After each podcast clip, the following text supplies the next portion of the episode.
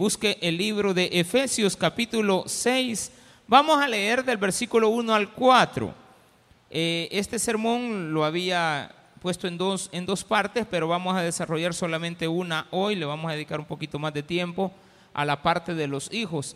Eh, luego, la otra semana, vamos con la segunda parte, que es similar, más sin embargo habla de las relaciones laborales. Hoy vamos a hablar solamente de las relaciones familiares, no interpersonales. Esta no es una relación suya con la sociedad, es una relación suya con sus hijos. Sus hijos están allá. Entonces este sermón va más dedicado a los padres. ¿De acuerdo? Como hijos, también pues la palabra nos va a llegar porque hemos y somos hijos de alguien. Aquí todos tenemos un padre y una madre. Usted no es producto de la casualidad ni de un accidente como le han dicho, ¿de acuerdo? Usted es producto de una relación. Y en esa relación, pues evidentemente usted nació, creció, se desarrolló. Dele gracias a Dios por eso. Porque hay niños que por el simple hecho de haber nacido son abandonados solamente por haber nacido. Padre y madre no los querían. No estaban, sí planificaron la relación, pero no el hecho de que el niño naciera. Entonces, imagínense que estamos en el año 2022, 23, va, ya va.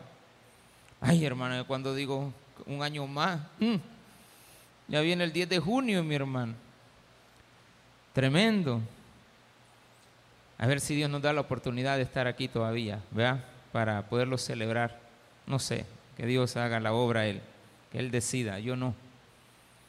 Dios, yo me someto a lo que Dios dice. Amén. Y lo que Dios hace en la vida. Soy, muy dado a eso, a, a dejar que Dios haga las cosas. Hijos, ¿lo tiene? ¿Lo tiene? 6.1 Hijos, obedeced en el Señor a vuestros padres, porque esto es justo. Honra a tu padre y a tu madre, que es el primer mandamiento con promesa, para que te vaya bien y seas de larga vida sobre la tierra. Y vosotros, padres, no provoquéis a ira a vuestros hijos, sino criádlos en disciplina y amonestación del Señor. Oremos. Padre, gracias te damos por la oportunidad que nos das de estar en tu casa el día de hoy para poder aprender más de tu palabra. En el nombre precioso de Jesús, te pedimos, Señor, que hables a nuestras vidas, a nuestros corazones, para poder llevar a cabo la tarea que tú has puesto en nuestras vidas. En el nombre de Jesús. Amén y amén. Gloria a Dios. Lo que vamos a aprender ahora es estudio bíblico de la palabra, porque eso es lo que corresponde, no es un culto de familias en victoria, pero sí quiero que entienda qué ha pasado con las civilizaciones a lo largo de la historia. Hemos sabido durante nuestra educación y en la vida que hay historias antiguo, desde la antigüedad y hemos conocido historias muy recientes de cómo los padres trataban a sus hijos hace poco. Hace unos 50 años era muy diferente el trato de los padres hacia los hijos, pero también el maltrato de los hijos hacia los padres. Hemos conocido y lastimosamente a eso quiero llegar. Que todavía hay hombres y mujeres que ven poca cosa a sus hijos. Cuando uno va un poco más allá, si uno se imagina que hace 50 años el trato era bien diferente, ¿cómo habrá sido hace 500 años? ¿Y cómo habrá sido hace cinco mil años? Porque dicen que las sociedades han venido evolucionando en su trato. Y eso no es algo que está lejos de la realidad. La realidad ha sido esa. Desde que Dios creó al hombre y a la mujer, los creó en iguales condiciones. Y también creó, después de haber creado al hombre, hizo a una mujer. Y luego no hizo hijos. Unió a ambos para que procrearan hijos. ¿Estamos de acuerdo? Dios no ha hecho niños. No, no vino y, y formó hijos. Él formó a un hombre. Del hombre hizo una mujer. Y de la relación entre ambos han nacido hijos hasta el día de hoy. Pero desde el principio, Dios estableció buenas relaciones entre padres e hijos. Le dio a la mujer una potestad, una, potestad de poder, valga la redundancia, de tener ella los hijos y que por medio de una mujer iba a venir la salvación al mundo porque la mujer se había equivocado. Entonces Dios trata siempre en el momento que los errores humanos se cometen, los corrige. El hombre se equivoca, quien corrige es Dios. El hombre no es capaz de reconocer por su soberbia los errores que comete. Y nosotros tenemos que ser también aceptos a nuestras condiciones. Hay cosas que usted no tiene capacidad de hacer. No se meta donde no va a ser capaz de hacerlo. Así como a veces no tenemos capacidad para administrar una cosa, una fábrica, un empleo, una congregación, imagínese la responsabilidad que hay no crea que este trabajo es pesado. No, este trabajo no es pesado ni cargante. Bueno, mentalmente yo no lo veo así. Ayer me pregunta un pastor, hey, pastor, ¿cómo vamos? Bien. ¿Y cómo está? Bien. Y este, cansado, no. Yo siempre ando concentrado y que estoy bien. Toda la vida, usted pregúntele a mi esposa, a mis hijos, yo soy un hombre relajado puedo tener miles de problemas, pero a mí no, no, me, no me afectan. Y eso no lo digo para que usted vea un ejemplo, sino para que aprenda en la vida. Que esa es mi intención. Cuando como pastor voy a tratar la manera de acercarme lo más que pueda, sin meterme en su vida privada, a enseñarle y guiarle. Por eso usted casi no me ve platicando con usted.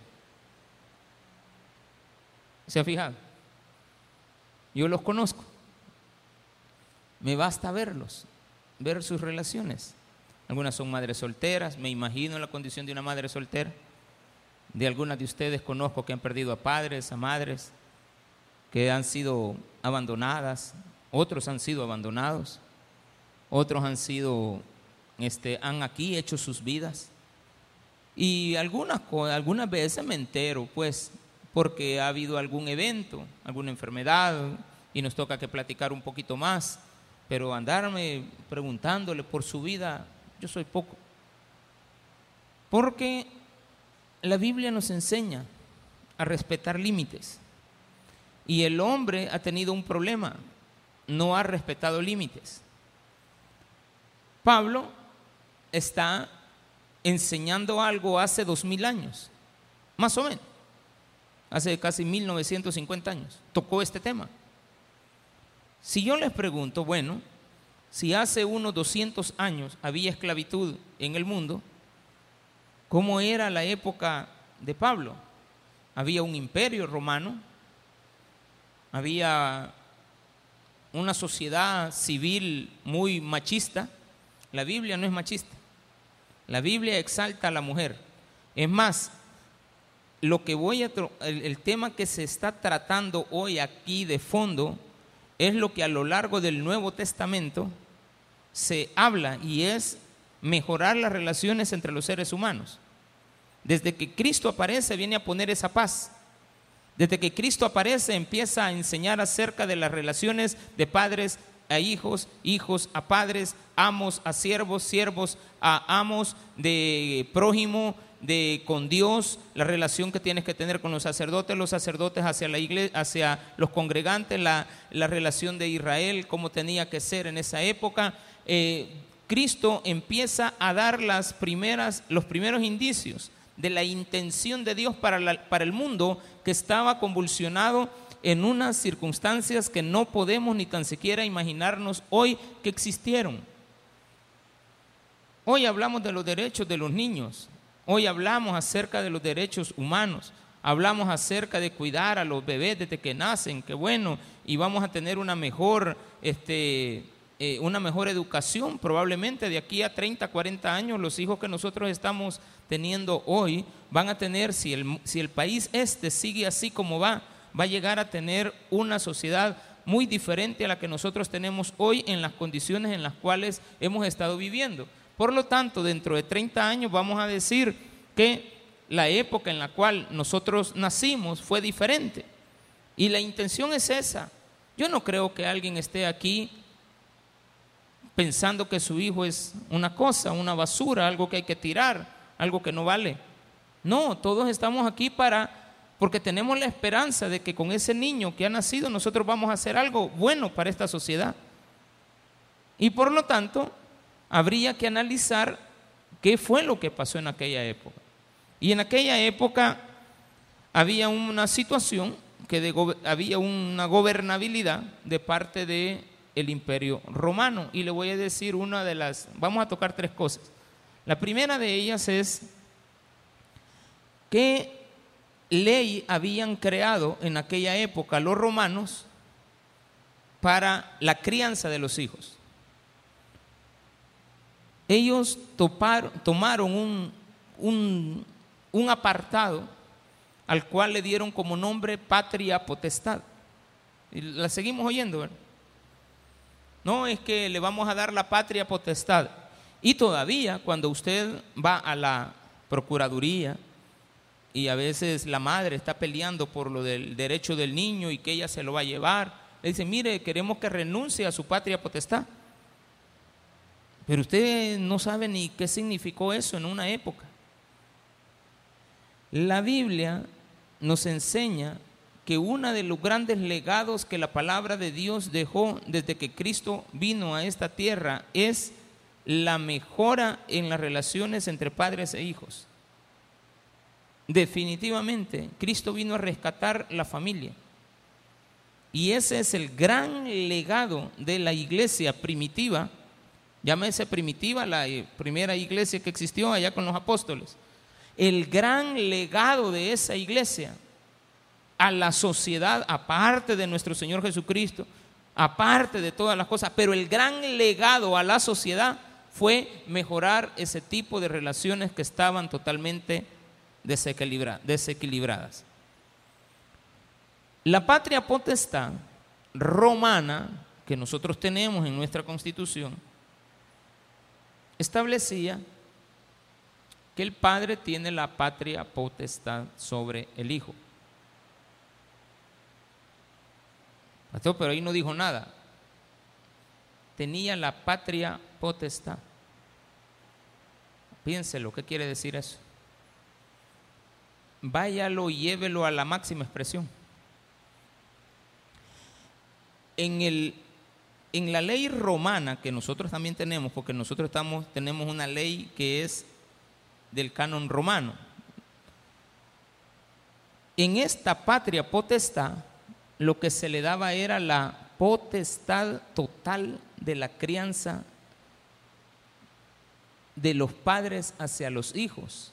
Pero esta patria potestad incluía que el padre podía criar a su hijo como a él bien le pareciera. Número uno. La patria potestad establecía que el hijo nunca, jamás iba a alcanzar la ciudadanía delante del padre. Podía ser ciudadano romano ante la sociedad, pero no ante el papá. El papá, estoy hablando del papá, no de la mamá. El papá era el único que podía ejercer autoridad sobre su hijo hasta que el padre muriera. Si el padre estaba vivo, el hijo podía haber llegado a ser presidente de la República, Pero el padre tenía la patria potestad, la patria potestad. Y la patria potestad también le autorizaba a venderlo, a obligarlo a trabajar para él, a quitarle la vida eh, entre los apartados. El padre, y por eso vienen los grandes errores, porque hay padres que todavía creen que sus hijos son una cosa que les pertenecen. No está escrito, pero eso significa patria potestad. La patria potestad le da derecho a la persona a hacer con la criatura lo que él quiera. Había otro elemento. El segundo era la costumbre antigua que yo no sé si eso se ha quitado, de abandonar a los hijos. El padre tenía la potestad de abandonarlo en cualquier etapa de su vida. Estoy hablando de historia.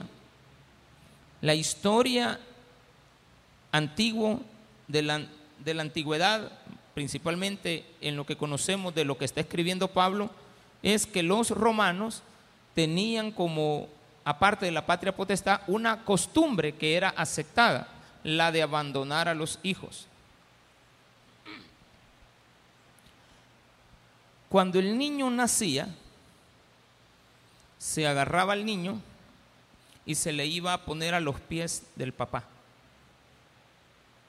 Usted era el padre, el niño nacía y se le ponían en los pies. E incluso lo vemos en las películas. A la gente no le da importancia lo ponían a los pies, si el padre lo levantaba, lo aceptaba. Si el padre se daba la vuelta, el niño quedaba abandonado. Si la madre lo quería recoger, no se podía, porque el padre tenía autoridad en casa sobre su mujer, porque la mujer era una cosa. La mujer no podía decir ni pillo, entonces ese niño se entregaba al Estado y el Estado podía hacer con él lo que él quisiera. Lo podía dar en adopción o lo podía dar a la esclavitud. Lo podía vender para sacar impuestos. Punto.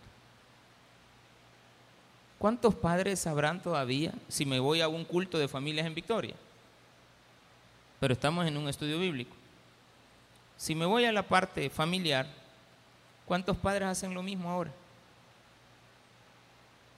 Si yo ni lo quería. Ese niño no es mío. Ni a mí se, ni a mí se parece. Y sale la abuela también, va. Ay, el bichito negrito le salió, mire. Y mi hijo es bien chelito. Ay, sí, señora, pero si vemos al, al marido suyo, que es el papá de su hijo, un señor negrito también. Porque este niño no es hijo de, del con el que está viviendo ahora, va. Este, el papá de él es uno que usted tuvo hace como 20 años, ¿de acuerdo? Hace 40 años. Y cuando llevamos a ver al Señor es otro igualito, entonces le salió igual al nieto, pero él dice que no es de él. Y ahí andamos peleando en la Procuraduría. Entonces había, ya vemos dos puntos. El primero era la patria potestad. La patria potestad decía que jamás un hijo iba a llegar a ser superior al padre y que el padre tenía autoridad sobre el hijo, no importa lo que él hubiera llegado a hacer en la vida, él podía incluso ya adulto quitarle la vida. Por eso es que es normal que viéramos en las historias romanas que los este, emperadores le mandaban a quitar la vida a sus hijos. Y a veces, para que no se viera mal, le mandaban a quitar la vida a su padre. Por otro lado, los mataban porque ellos no querían tener a alguien sobre ellos como autoridad. Entonces un emperador mandaba matar a su padre. Y de hecho, cuando el emperador moría, nacía el nuevo emperador. Muerto el rey, vive el rey. Estaba ese concepto de que el padre podía matar al hijo, no importa lo que fuera, porque él tenía la patria y no podía nadie meterse en eso. Entonces también vemos que los padres romanos mataban a sus hijos. Y estaba otro problema el problema de que había un pago impositivo por la cantidad de hijos que se tuvieran. Entonces los romanos de aquella época evitaban tener muchos hijos. Preferían criar gatos y chuchos. Ahí yo prefiero un gato. Ahí yo prefiero un chucho. Si está bien, hermanito, si usted cree que yo no le tengo cariño, ah, cariño no va, pero no sé qué le tengo a la perrita que anda por ahí para arriba y para abajo. Porque la perrita es bien educada conmigo. Ella se mete aquí al culto, si yo lo que creo que ella quiere subir aquí, pero no la dejan. Me ve que abro este, la puerta de la iglesia y ella se mete conmigo, se viene, ahí está. Y pero cuando no quiere estar en la iglesia, ella se va en la noche. Y cree que la alcanzamos. Pues. Pero a veces me preocupa y mi esposa está pendiente. Eso no quiere decir que yo prefiero a la perrita que a los hijos. No, jamás. Siempre los hijos van a ser más importantes. Siempre. Aunque el chuchito puede, usted puede salir de la casa 20 veces y las 20 veces que regresa le muele la cola a usted. ¿Qué perrito va usted? El gato no sé, porque yo los gatos no, mi hermano. El gato no sé si se le queda viendo, le mueve, le levanta la cola, no sé cómo son los gatos, pero no sé cómo han de ser esa relación. Pero lo que sí sé, y lo veo con los perritos, es que usted sale 10 veces y las 10 veces lo salen a recibir. Y las 10 veces se ponen contentos por verlo. ¡Ay, los hijos de nosotros! ¡Ay, viene tu tata, apúrate! Escondete, chepe, abajo de la cama. Imagínate.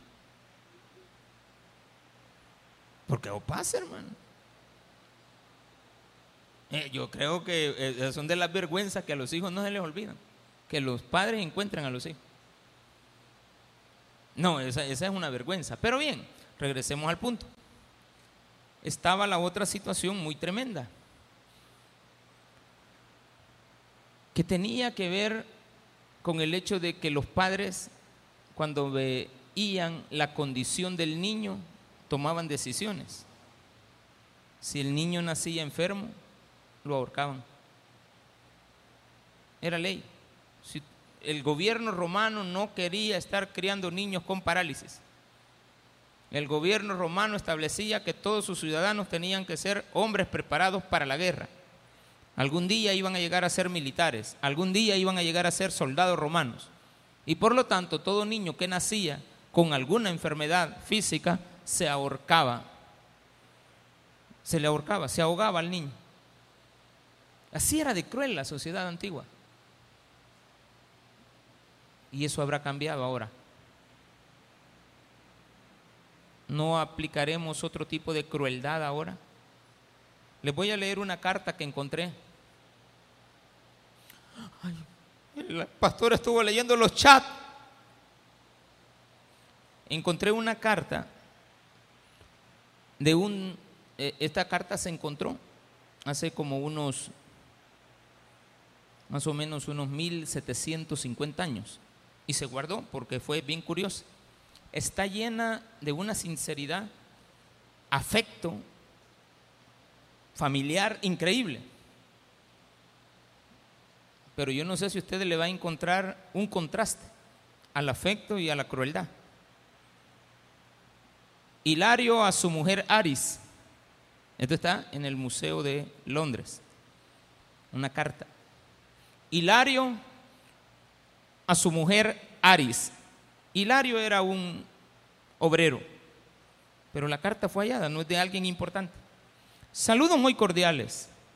También para mis queridos Vero y Apolonario. No, este no es el de los derechos humanos, este es otro, Apolonario. ¿Sabes que continuamos hasta ahora en Alejandría? No te preocupes si me quedo aquí cuando todos los demás vuelvan. Te pido y te ruego que tengas cuidado del niño. Y tan pronto como recibamos nuestra paga, te la mandaré. Si tienes suerte, y si lo que nace es un niño, que viva. Si es niña, tírala. Le dijiste a Afrodicias que me dijera, no te olvides de mí. ¿Cómo me voy a olvidar de ti, mi amor? Por tanto, te pido que no te preocupes atentamente. Hilario a su mujer, Aris.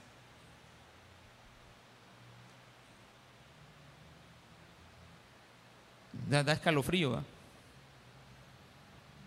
Te amo, cuídame a los niños, a Vero y a Apolonario. Has dicho que te preocupas por mí. Gracias por preocuparte. Cuando me paguen, yo te mando el dinerito, te lo pongo por Western Union o en la Chivo Wallet, pero yo te lo mando. No te preocupes, ya abriste el archivo, entonces yo ahí te lo mando. Ahí no me cobran, entonces ahí me sale más fácil. Si no, pues en la cuenta del Banco Agrícola, aunque te lo roben dentro de unos días, pero yo ahí te lo voy a poner. Apúrate a sacarlo porque si no, pues... La carta llevaba muchas cosas. Era larga, pero sacaron este extracto. Si tiene suerte y es niño, que viva. Si es niña, tírala. Seneca decía, matamos a un toro acorneador, ahorcamos a un perro rabioso, le aplicamos el cuchillo a las reses enfermas para salvar la manada, a los niños que nacen débiles los ahorcamos. Eso fue el tema que trató Pablo en esta carta, cuando dice, hijos, obedeced en el Señor a vuestros padres, porque esto es justo. Honra a tu padre y a tu madre. Mire lo que tomó Pablo. Porque lo que estaba tocando Pablo en el contexto de el libro de Efesios cuando él escribió esta carta estando en Corinto hacia ellos fue que el problema que la sociedad estaba viviendo era muy distinta porque la gente que Pablo estaba ganando a él, al conocimiento de Cristo, era gente que tenían estas costumbres. No sé si me entiende. Que es como cuando a usted lo sacamos del alcoholismo. Lo sacamos de ser un padre irresponsable. Lo sacamos de un ambiente donde no es correcto. Lo sacamos de la drogadicción. Lo sacamos de ser un asesino. Lo sacamos a usted de, las pandillas. Lo sacamos a usted de toda la prostitución. Lo sacamos a usted de un mundo perdido. Lo sacamos a usted de cualquier lugar. Le presentamos a Cristo y usted lo reconoce. Cuando usted lo reconoce, ahora, como vivimos en una sociedad donde los problemas no eran esto, pero evidentemente todavía existen. Entonces Pablo dice, hijos, vamos a hablarles a ustedes y vamos a hablar con sus padres. Hijos, denle gracias a Dios. Porque si ustedes, con esta ley que tenemos de la patria potestad, si ustedes hubieran nacido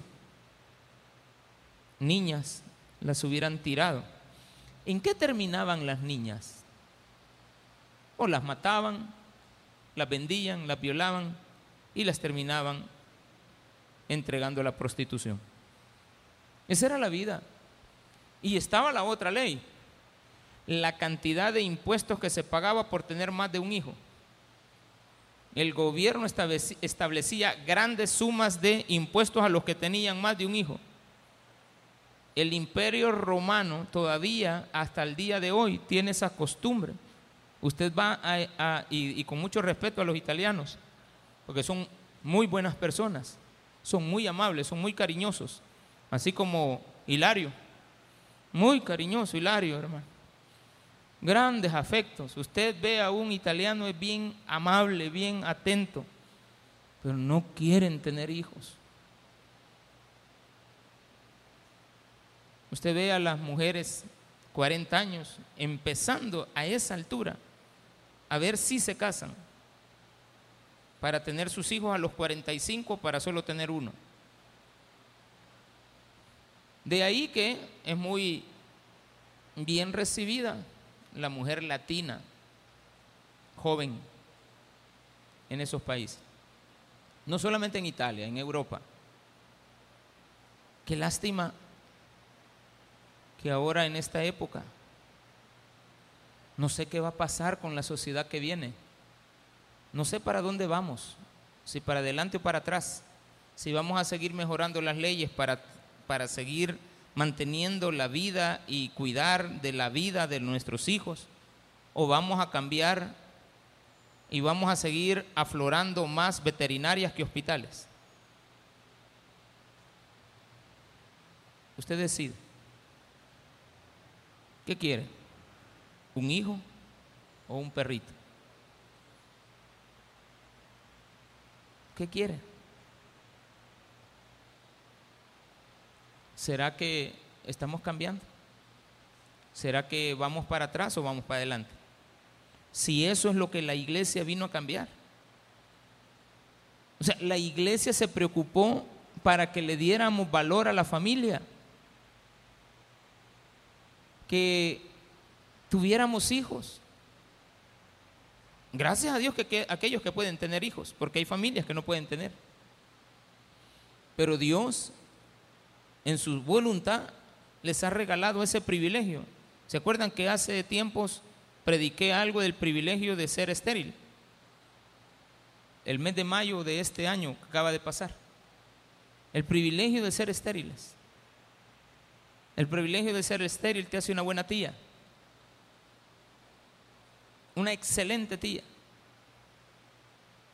Y te hace desear algo toda la vida. Algo que nunca se da, pero te hace desearlo. Y lo deseas, y lo deseas, y lo deseas, y le pides a Dios. Tienes cinco años de casada y le sigues pidiendo, diez años, le sigues pidiendo. Allá cuando llegas a los 50 te convences y dices, bueno, Dios no quiso. Pero no te tienes que amargar. Deseaste un hijo. Y eso qué bueno. Pero aquí nos dice, hijos, obedezcan a sus padres porque eso es justo. No, que a mí me abandonaron cuando yo fui un niño, que a mí no me quiso reconocer. Eso es lo que está aquí. ¿Y dónde estaba plasmado? En una frase que se llamaba patria potestad del derecho romano. Cuando se hizo el derecho romano, eso se establece. Pero nunca, ahora bien, casi nunca se aplicó. En la historia no se aplicó. Los padres querían a sus hijos. Pero eso sí, cuando lo miraban enfermito, al no más nacer, fuera. En la época antigua, la mortandad infantil era mucho mayor que la que ahora tenemos. Por eso yo aplaudo el hecho de que cuidemos a los niños desde que nacen, sus vacunas, su cuido, el trato, los hospitales, van a ir mejorando, primero Dios. Hay que pedirle a Dios por eso, no hay que molestarnos. No, que aquí, no, no, no, hay que pedirle a Dios para que los hospitales mejoren, para que las enfermeras, para que los doctores, para que la ciencia mejore y lleguemos a tener buenos hospitales para que nazcan nuestros hijos. Y si nacen con alguna enfermedad, pues eh, los hospitales tienen que estar adecuados para que podamos tratar a estas criaturas que hasta el día de hoy no se pueden tratar. A la madre le toca que estar luchando todos los días. Acabo de ver entrar a Ariel. Tenía, bueno, el año, casi unos seis meses, de no, unos tres meses de no ver lo que lo traían. Pero ahí viene, había Aurora, una niña que venía, ya tiene como 11 años ahorita, no sé, pero el año pasado no la logré ver. Pero siempre la madre la traía, no sé si se fueron de, la ciudad, no sé. Pero se han cuidado, no, no tenemos las, las instalaciones adecuadas, pero no vamos jamás a despreciar. Entonces, como estudio bíblico de este día, debe de dejarse plasmado algo, que la iglesia vino a cambiar eso. Entonces nosotros no traigamos el mundo a la iglesia. Enseñémosle a nuestros hijos a que deben de tener hijos. Yo molesto, ¿verdad? Les la molesto a mis hijas. No, yo ahorita nietos, nada, nada, nada, nada, ahorita no.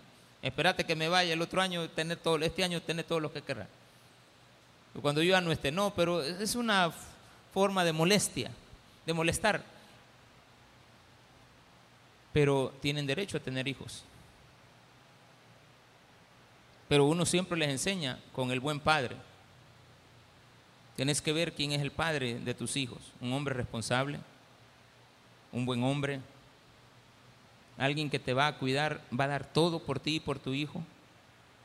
No por ti y por todos los demás hijos que ha dejado regados o que tiene, donde va a haber un conflicto. Uno desea eso, pero no se puede. Uno no, no, no puede volver a traer a los hijos, ya los educó. Ya están, ellos ya están formados, ellos toman sus decisiones. Pero lo que sí es cierto es que la sociedad antigua Está volviendo a nuestro tiempo. Entonces, ¿qué le va a tocar hacer a, a la iglesia? Estamos luchando contra eso. Como iglesia cristiana evangélica, no hemos tocado esto. Yo sí puedo con todo orgullo decir, yo predico mucho de la familia. Yo, para mí es uno de los cultos más importantes que hay que dar. Pero a mí me molesta ver que hay pastores que el, el primer culto que regalan es el de familias. Es el primero que le regalan al, al, al, copastor o al pastor asociado, lo que sea. hombre, llévalo vos. Yo a la iglesia no voy los lunes. Yo solo predico el del miércoles, el estudio, y predico el del domingo, el principal. No. O si no, a veces no tenemos la, eh, creemos no tener la autoridad, porque hemos fallado como padres. Imagínense que yo dijera, no, yo no, no tengo autoridad porque yo tengo este, un problema ahí, que yo no supe manejar este, la condición de mi hogar. ¿Qué, qué, eso te dice que tú no puedes dar este, buenas enseñanzas? Tuvimos la gran, el gran ejemplo de nuestro pastor general. ¿Para qué vamos a hablar de eso? De la vida de él. Pero qué buenas enseñanzas en lo familiar. Analice sus prédicas. Estaban casi siempre enfocadas a las buenas relaciones entre padres e hijos. Sin importar cómo nuestros hijos nos paguen. Sin importar cómo tu hijo te pague. Padres, versículo 4. No provoquéis a ira a vuestros hijos, sino criádlos en disciplina y amonestación del Señor. ¿Y esto por qué? Hay tres maneras que podemos ser injustos con nuestros hijos. Eso es lo que está diciendo aquí. Veámosla. Padres, no provoquéis a ira a vuestros hijos. Esta es una manera, la primera quizás, que si nosotros cambiamos esto vamos a ser injustos. Nunca debemos olvidar que las cosas y las condiciones cambian. La gente no cambia. Las condiciones cambian de la vida. No son las mismas oportunidades que nosotros tuvimos a las que van a tener ellos. ¿Cuánto hubiéramos deseado nosotros que nuestros hijos tuvieran las oportunidades que nosotros les damos a ellos? A veces hasta dos carreras universitarias te las tiran en la cara. Les puedes hacer, dar todo lo que, y te lo tiran en la cara. Y a veces uno lo compara. Y dice, yo no tuve eso. Pero no puedes tampoco ponerte a decirle a tu hijo, yo quiero que tú sufras lo que yo sufrí. Hay personas que así piensan. Y a veces nuestros hijos van a caer en esas garras de las personas que piensan así.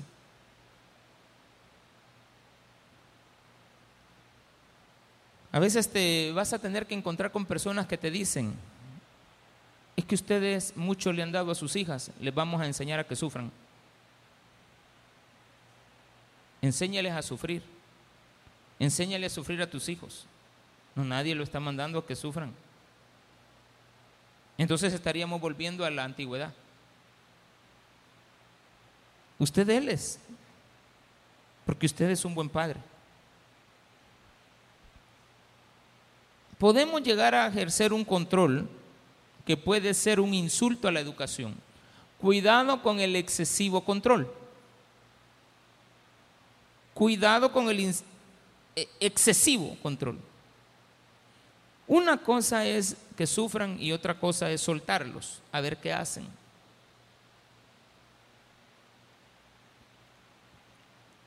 Me decía ayer, hermana Patti, me la encontré en un pasillo.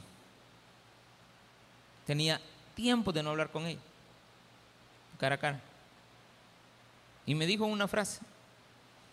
Ay, pastor, me dice, ya cuando los hijos ya no lo ven a uno, se tiran al agua. El problema es cuando todavía estamos enfrente. Pero cuando ya no lo ven, no, no, no, no desconfíe, no, que no sé, le digo. No, no, no, me deje, ya va a verme. Tiene razón, Leo. Tiene razón. Porque uno como padre no quiere soltar a sus hijos. Tiene temor que se ahoguen, que se equivoquen, que se vayan lejos. Hoy estaba viendo una serie que la repiten, en cualquier hora la agarro porque yo sé que la van a volver a dar, de esas de, de crímenes.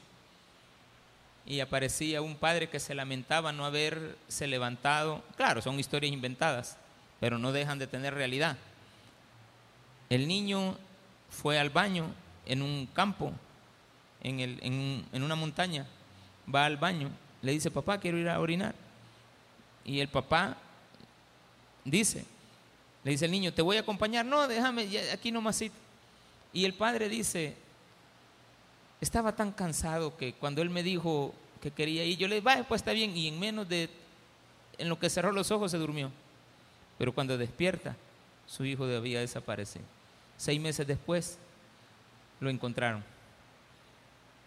Un hombre lo había asesinado y lo había dejado tirado y la escena primera que se ve es bien, bien grotesca, porque lo que se ve es a un oso comiendo una bolsa, abriéndola y comiéndose lo que está ahí. Y ya cuando el oso lo espantan, es un cadáver de un, de un niño. A veces soltamos a nuestros hijos y después nos arrepentimos de todo corazón haberlo soltado. Y no queremos que eso se repita. Entonces la Biblia nos enseña eso que nosotros tenemos que educar a nuestros hijos como segundo punto. Lo primero siempre tiene que ser, no te olvides que las circunstancias cambian, que las condiciones tuyas no fueron las mismas que las de ellos. Tú tienes que mejorar las condiciones de vida de ellos. Y lo otro es entender que no debes de ejercer un control excesivo sobre tus hijos, sino que este control no debe de ser un insulto a la educación, porque la educación tiene que ver con que los cuides, pero no con que los reprimas en esa educación. Cuidado con reprimir a nuestros hijos. Y lo último, no debemos olvidar que tenemos que animarlos toda la vida. Darles ánimos.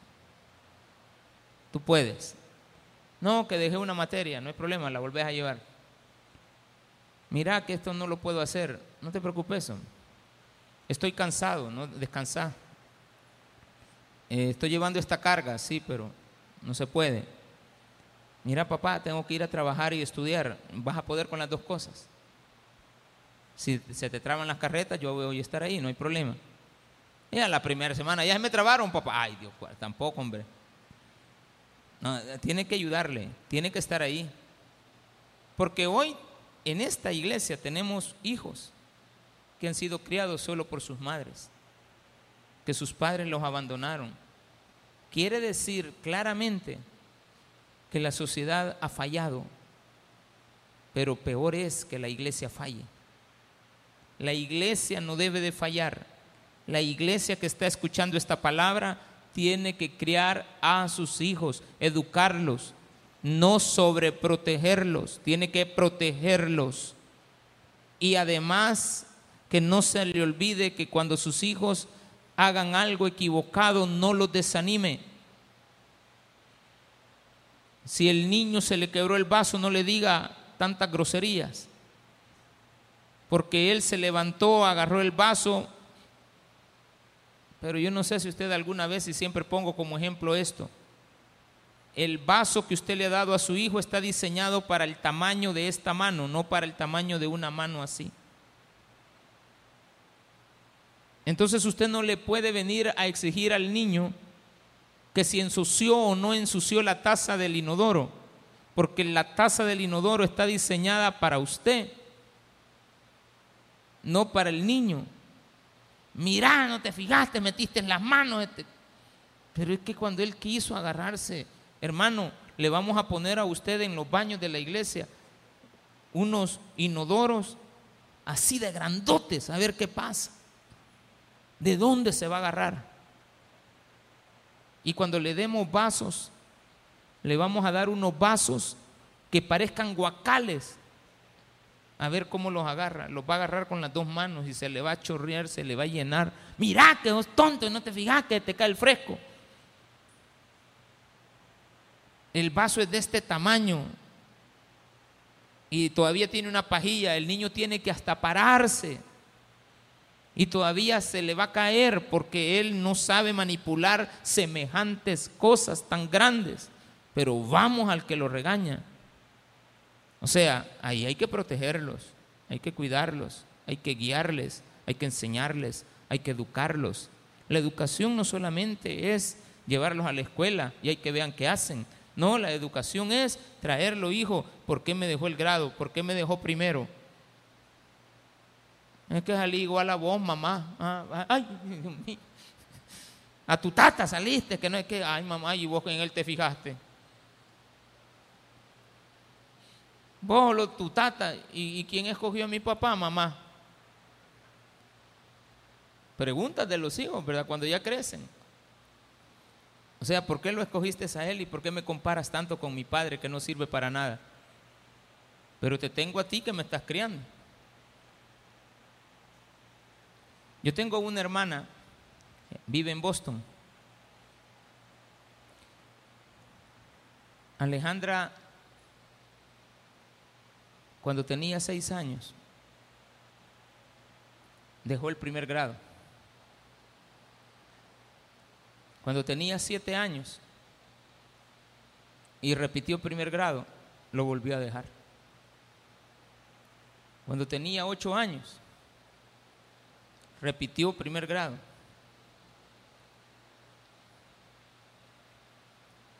Y lo volvió a dejar. Pero usted la hubiera visto cuando a mí me tocó que encargarme de ella. Yo tenía 16 años. Mi mamá se había ido para Estados Unidos. Ella tenía 14 y la puse a estudiar al Central de Señoritas. yo era un joven de 16 años que tenía como responsabilidad criar a mi hermana. O sea, no criar, educar a mi hermana. Vivíamos los dos solitos, en un cuartito más pequeño que los baños de hombres. Usted se tiene que imaginar el tamaño de los baños, del baño donde usted vive. Póngale el doble, el triple quizás, pero el tamaño de los baños. Así era el cuartito. Ella en una cama y yo en el suelo. No había espacio para más. Se lo digo literalmente, la Alejandra es testiga.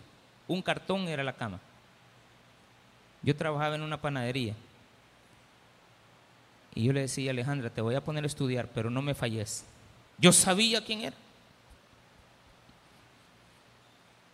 Pero a esas alturas mi hermana era bien aplicada en el estudio. Bien aplicada. cuando ella pasó del primero, allá por cuarto grado, ella era una niña de nueve y dieces.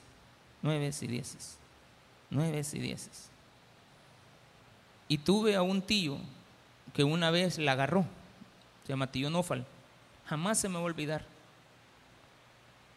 No era su hija, pero le dijo, hoy te enseño a leer, a escribir, a sumar y a multiplicar. De aquí no te me vas a mover, yo voy a venir, él salía de Antel y se iba a la, calle Modelo donde estábamos cuando ella tenía como 10 años y, se ponía con ella, pero eso sí, con un garrote a la paz. Y yo decía, ya la va a reventar toda, ya la va a reventar, ya le. Y yo era un niño de lo contrario. Yo era un niño de dieces. Diez, nueve, diez, nueve, todo, todo. Yo, yo era bien, pero excelente. Y cuando ella llegó al bachillerato, le digo, no me vayas a fallarle. Yo no tengo todos los recursos para, estarte manteniendo y repitiendo grados. Mira, a mí me cuesta pagarte la escuela, pagarte el pasaje, pagarte la comida. Le pido a alguien que te cuide en lo que yo ando trabajando. Yo la iba a meter a una clínica. O sea, yo le decía, cuando vos salgas de estudiar, con ese tu vestidito blanco, las estrellitas acá, te venís en la 11, porque así me ahorras un solo pasaje. Aquí vivimos en San Marcos, te subís, y allá te vas a bajar. Y de allá, yo no la podía cuidar, yo estaba trabajando. Te vas a venir y te vas a ir a donde la doctora. Y ahí donde la doctora me vas a esperar. Y yo llegaba todas las noches a traer a mi hermana a la clínica. Y de la clínica salíamos a una pupusería a comer dos pupusas. Ella y dos yo, todos los días de nuestra vida. No había para más. Entonces, ¿y quién nos cría? No le estoy echando la culpa a mi papá ni a mi mamá. No, no le estoy echando. Esas las cosas cambian. La vida que le tocan a, les tocó a uno no es lo mismo la vida que les tocó a otros. De repente los padres le dicen, sí, pero es que no fue mi intención hacerte sufrir. Mire, no importa lo que haya pasado, lo importante es lo que yo viví. Y que esto que vivimos lo superamos. Y yo le decía a la doctora, doctora, hágame un favor, no la suelte hasta que yo venga. Y yo siempre le decía, a los 16 años, no quiero que me salga preñada, porque la van a abandonar y yo, yo ya, a ella y al hijo, no, no sé qué voy a hacerle. Por eso es que yo a veces le digo a mí, no salgan preñadas, porque yo tengo eso aquí en la mente. Y digo yo, dejar hijos regados. A pesar de que fui muy inquieto cuando joven, tengo el privilegio de decir, yo no, yo no tengo hijos regados, que yo sepa. Siempre, siempre en eso fui responsable. A pesar del estilo de vida que llevé. No, no, no. No, yo decía, no, no, no puedo hacer eso. No, no debo de hacer eso. Eduque a sus hijos. Hijos obedezcan a sus padres. Eso es justo. Ustedes no saben lo que los padres que los están criando han hecho. Si ustedes no conocen ni tan siquiera a su tata porque los dejó, ¿qué justo van a hacer con ellos? Usted tiene que honrar a la persona que le educó. Por eso es que el libro de Colosenses, capítulo 3, 21, nos habla de eso. padres, no exacerbéis a hijos, no vaya a ser que ellos se tropiecen. O sea, la Biblia nos va enseñando que yo a nuestros, eh, que nosotros a nuestros hijos, por eso le dije, el sermón al principio habla de los hijos, pero al final le revienta a los padres. Allá están sus hijos. Usted decidió tenerlos, cuídelos, ámelos, respételos, ayúdelos en todo. Si ellos no le van a responder cuando crezcan y tengan 25 años y se van a olvidar de que se olviden, pero usted lo hizo.